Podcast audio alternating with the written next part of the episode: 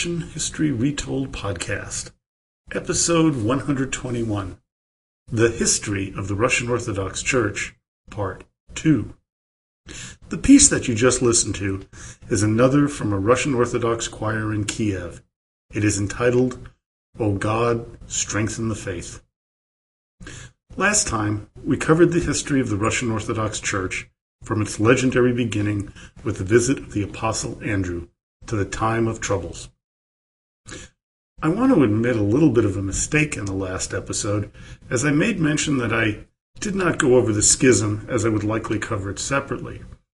Actually, I'll be going it over in today's episode as it had its start during the reign of Tsar Alexei, after the time of troubles.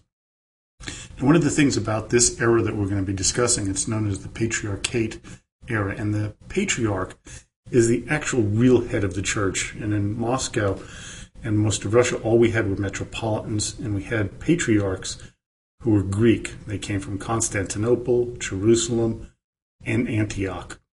Well, Russia wanted one of their own. And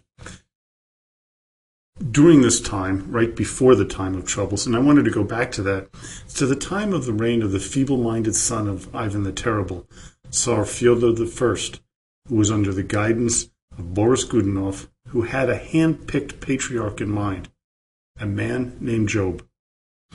With the Byzantine Empire falling apart, the influence of the Russian Orthodox Church was waning. They were running out of money, and the Russians had it.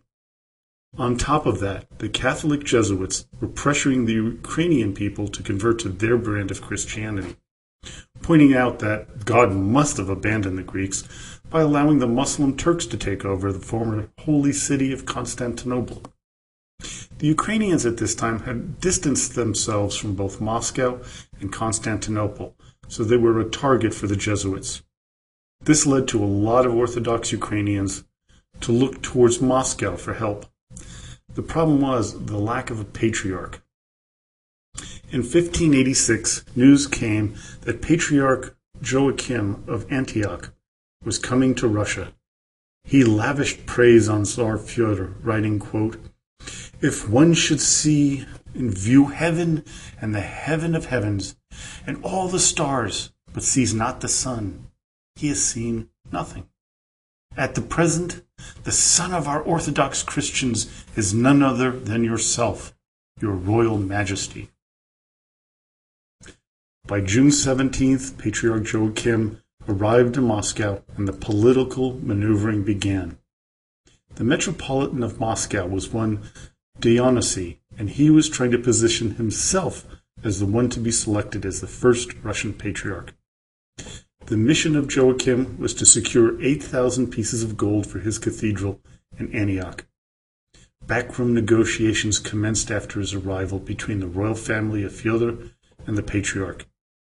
They wanted only one thing from the Greeks for their financial support, and that was a patriarchate.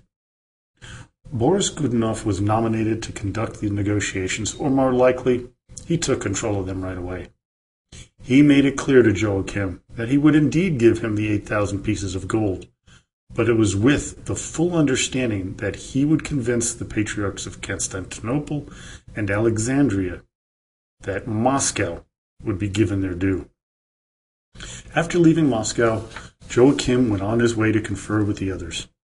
The Greeks were not of the opinion that Moscow should be given a patriarchate, but they took advantage of the situation by sending emissaries to the Russian capital to ask for more money, which they desperately needed. In Moscow, Godunov knew that he had to get rid of Metropolitan Dionysy in order to get his hand-picked man elevated to the position of patriarch. He quickly did just that, as well as deposing Archbishop Varlam of Krutitsk, of the political opponent of Godunov. Dionysy was replaced by the Godunov supporter Job. A new patriarch now had been installed by the Turkish Sultan Porta, Jeremiah II Tranos.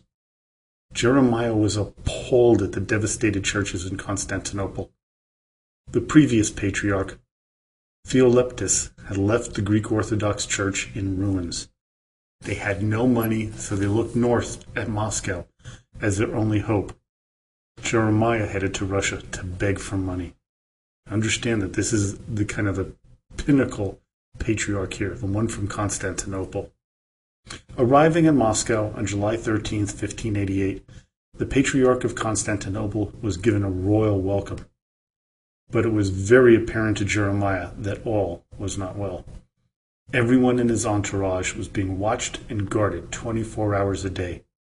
No one was to talk to them without Godunov's approval. Tense negotiations continued for days until an offer was made to Jeremiah to stay in Moscow as their patriarch. He accepted without thought, which is exactly what the Russians had hoped for. When the Greek patriarch found out what the terms of his staying were, he realized he had been duped. They had no intention of allowing him to stay in Moscow. Oh, instead they made it clear that his seat would be out there in Vladimir, far from Moscow, which would keep him out of any political influence. Pressure was put on Jeremiah to ordain a Russian patriarch. As hard as he tried, he could not resist, as his homeland desperately needed Moscow's money. On January 26, 1589, Patriarch Job was ordained as the head of the Russian Orthodox Church. The Russians were now freed of their reliance on the Greeks for their leadership. The church was finally independent of foreign influence. The installation of Job was crucial for Boris Godunov, as he was very aware of the frailty of Tsar Fyodor. He had his eyes set on the throne, and it came to him when Fyodor died on January 7, 1598. Quickly, Job set on with putting his friend on the seat of power in Moscow. By September 3rd of that year, Boris Godunov was made Tsar, ordained by Patriarch Job. The new Tsar was aware that he came to power because of the church, but he still had powerful enemies, with none more dangerous than the Romanov family. He exiled many of them as well as other powerful boyar families. This led to his hatred by the Russian people, a hatred that was to lead to the disastrous time of troubles.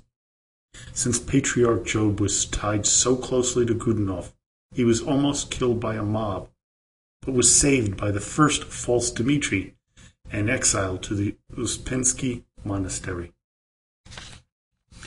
One of the first orders of business of the first false Dmitri was to recall the head of the Romanov family, Fyodor Nikitich Romanov, now known as the monk Filaret. After the end of the time of troubles, this return of Filaret was to help with the ascension of his son Michael to the throne and to establish a 300 year dynasty for the Romanov family.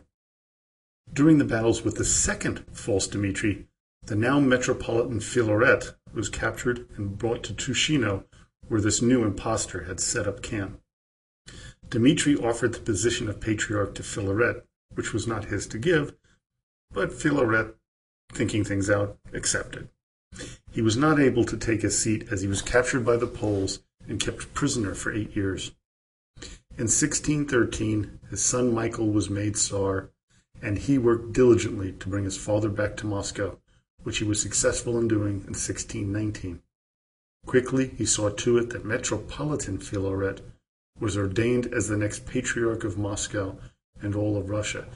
And this now Patriarch Filaret had a lot to do with the running of Russia, as his son was still young and not considered the sharpest uh, tool in the box, so to say. During Filaret's rule, he oversaw the creation of all sorts of books, manuals, and other texts into the Church Slavonic that was approved by him. Because of the damage done by the Poles when they occupied Moscow, few original works remained, so many had to be recreated from memory, which led to a lot of inconsistencies. These inconsistencies were the underlying reason for the upcoming schism. No one could agree as to what was the real Russian Orthodoxy and which texts were erroneous due to errors in translation from the Greek texts. The man to create the controversy that caused the Great Schism was Nikita Minin, who became a monk after a very hard childhood, and he was renamed when he became a monk Nikon. As he moved up the ranks, he was named Metropolitan of Novgorod by now Tsar Alexei the city that had not recovered from the devastation wrought on it by Ivan the Terrible in the year 1570. Nikon was a gift to the people as he spent a lot of time, money, and effort on charity and helping the people recover from their losses. During this time, he had many ecclesiastical discussions with the Patriarch of Jerusalem, Paisius. He became convinced that the true Word of God and all of the texts within the Russian Orthodox Church should be based on the Greek version, and that over the years, especially in the time of Patriarch Filaret, they had become bastardized. He ingratiated himself to Tsar Alexei so much that when Patriarch Joseph died in 1652, Nikon was the presumptive choice to take his place, which happened on July 22nd. At the time of his ascension, there was a law that sought to control the expansion and the influence of the church, known as the Monastery Ordinance. It was trying to stop the land grab of the church, which had already taken almost 30% of the land in Russia. A large number of boyars were growing increasingly annoyed at this, which they felt hurt their interests. Tsar Alexei was a proponent of the law, but he wasn't all in. Patriarch Nikon was excluded from the provisions of the law, and at his peak he had control of over 25,000 households, up from his predecessor's 10,000. These amounted to church serfs, something that kind of boggles the modern mind as one struggles to come to grips with a church and a head of a church that holds slaves. Nikon's power kept growing, as did his vanity. His vestments were incredibly decorated, some costing over 30,000 gold rubles. Compare that to the average peasant who lived on less than a ruble a day, and you could see where this is headed. The patriarch did work hard at perfecting religious services and texts to mesh with the ancient Greek. Helping him was a scholar known as Arsenius the Greek, a man who was later found out to not only claim orthodoxy as his religion, but he had converted to both Islam and Catholicism while being in those territories. And this would not bode well for Nikon in the future, although he could make enough trouble for himself. In 1653, a visit from the former Patriarch of Constantinople, Athanasius, influenced Nikon to reform the Russian Church as he was shown how many differences between the Greek and Russian Church existed. This motivated Nikon to make the necessary changes to bring his church in line with the Greeks. One of the first reforms was to change the way you held your hand when making the sign of the cross. At the time, most Russians only used two fingers, which Nikon changed to three to reflect the Father, the Son, and the Holy Spirit, known as the Holy Trinity.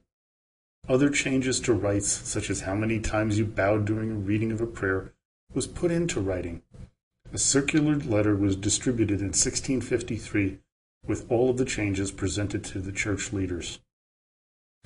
Some of Nikon's old friends sort of freaked out, you might say.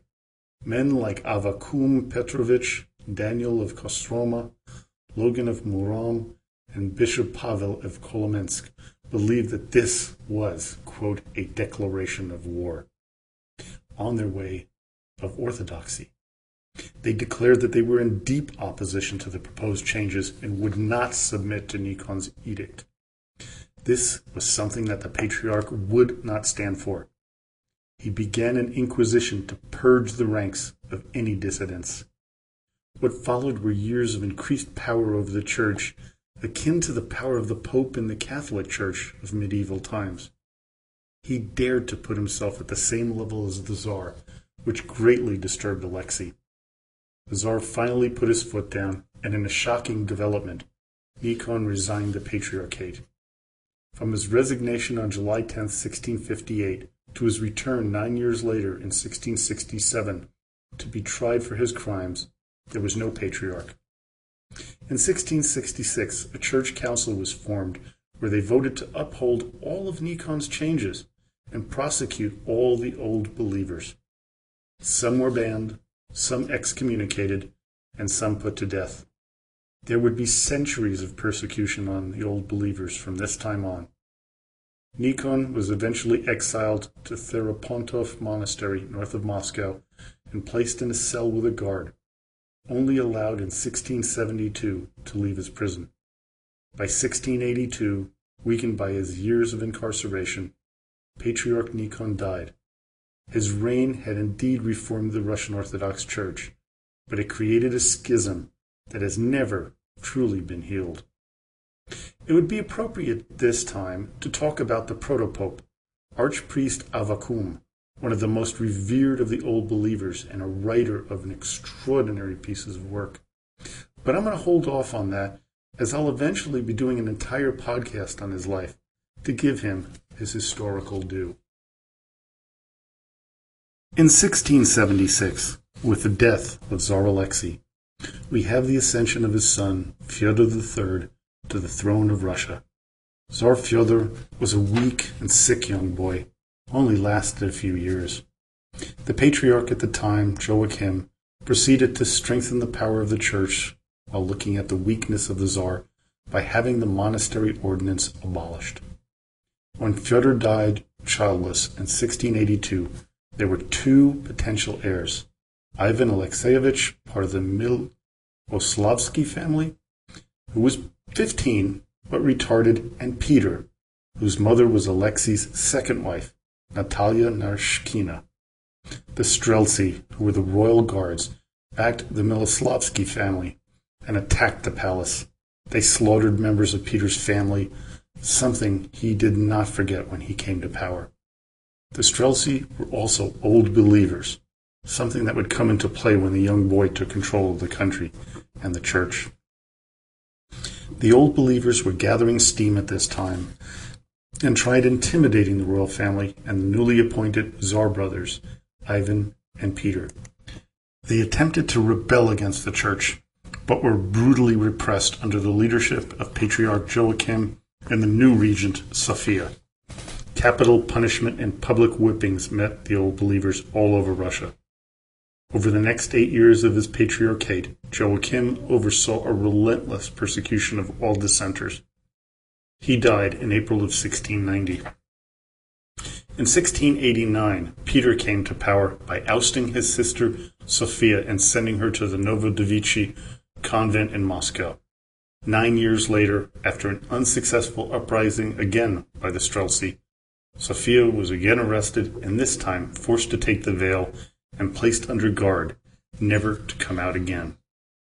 After Joachim's death, bitter infighting occurred over who would succeed him, but because of his close relationship with Peter's mother, Natalia, Metropolitan Adrian was elevated to the position of patriarch on August 27, 1690.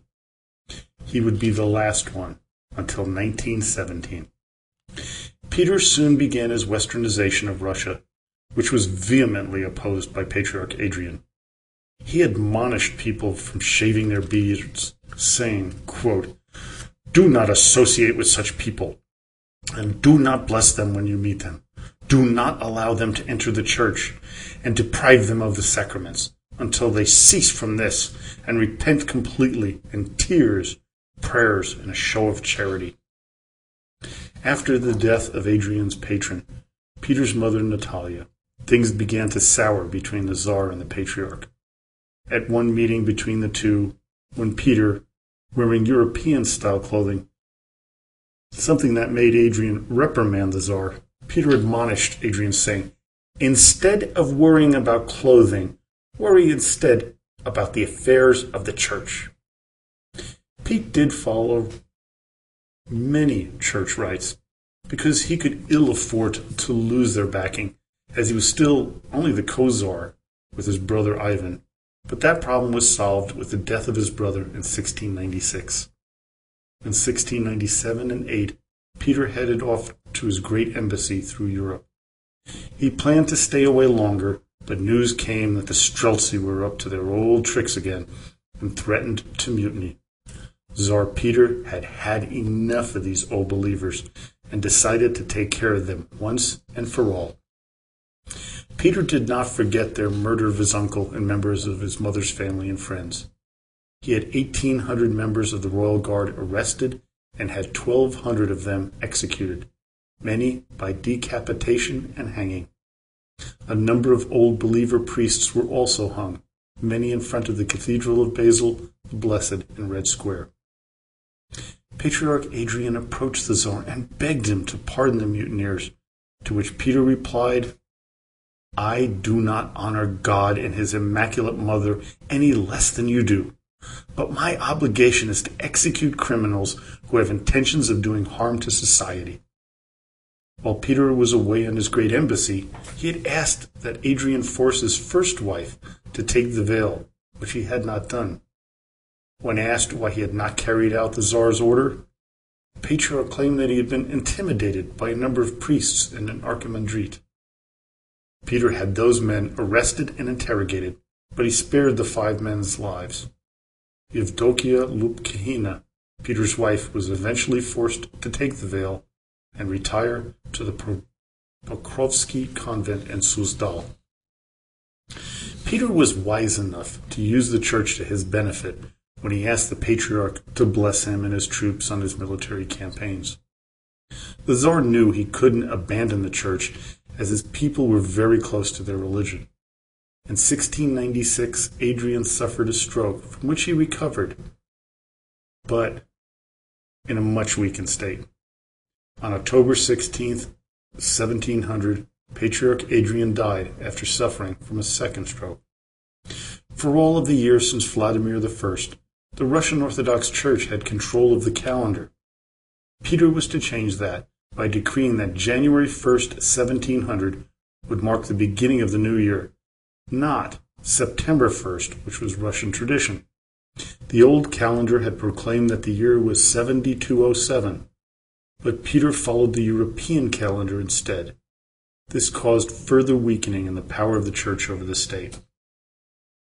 For the next 20 years, Tsar Peter blocked the appointment of a new patriarch. He did appoint Metropolitan Stefan Yavorsky to be the interim patriarch, but that position was without the power of his predecessors. In 1718, Peter was informed that a plot to overthrow him and replace the Tsar with his son Alexei was brewing, with the backing of many in the Russian Orthodox Church. Peter was furious, so many were arrested, tortured, and executed. His own son and heir was tortured to death. Peter now looked to find someone to help him reform the church. The man he picked was Archbishop Theophan Prokopovich, a brilliant and well-read man. Prokopovich would develop the concept, quote, that the monarch no longer served the church, but the church served the monarch. This meant that a theocratic head of the Russian Orthodox Church would not do. An ecclesiastical council was ordered to meet in February of 1720. He ordered those attending to agree with the reform that stated that the church was no longer to be guided by one man, but by a council, an all holy synod. This new synod would comprise of a metropolitan to serve as president, two archbishops as vice presidents, four protopopes as assessors, three archimandrites as counselors, and a Greek monk to serve in an undefined position. By 1721, this edict became the law of the church. All members of the clergy were made to swear the following quote, I profess with an oath that the supreme judge of this religious college is the monarch of all Russia, our most merciful sovereign. This oath remained in place until it was removed by the Attorney General of the Holy Synod in 1901, the arch-conservative Konstantin Pobedonostsev. One question arose as to the holdings of the church and whether or not the synod would retain it. Peter agreed and transferred all of the property, including over one million serfs, to the control of the Holy Council. In 1722, Peter created the position of Attorney General of the Synod as the eyes and ears of the Tsar. Initially only a figurehead, the position would become very powerful in the 19th century, as many would come from the ranks of the military. For the past 20 minutes or so, I've discussed many of the leaders of the Russian Orthodox Church. Now I'd like to t- give you a little background about the everyday people. Now, according to data gathered in 1738, there are about 16,900 churches, 125,000 clergymen, 950 monasteries and convents, and about 17,000 monks and nuns. From what is known from loosely collected census numbers, we believe that there were about 13 million inhabitants of Russia in 1725. Estimates of actively practicing members, and this is surprising to me, of the Russian Orthodox religion in Russia was really surprisingly low at only about 10%. Because of Peter's prosecution of superstition and what he believed were religious deceptions like weeping icons, many were moved away from the church. He also put down an edict that banned anyone from becoming a monk before they were 50 years of age, as Peter believed that the monasteries were a drain on the Russian economy.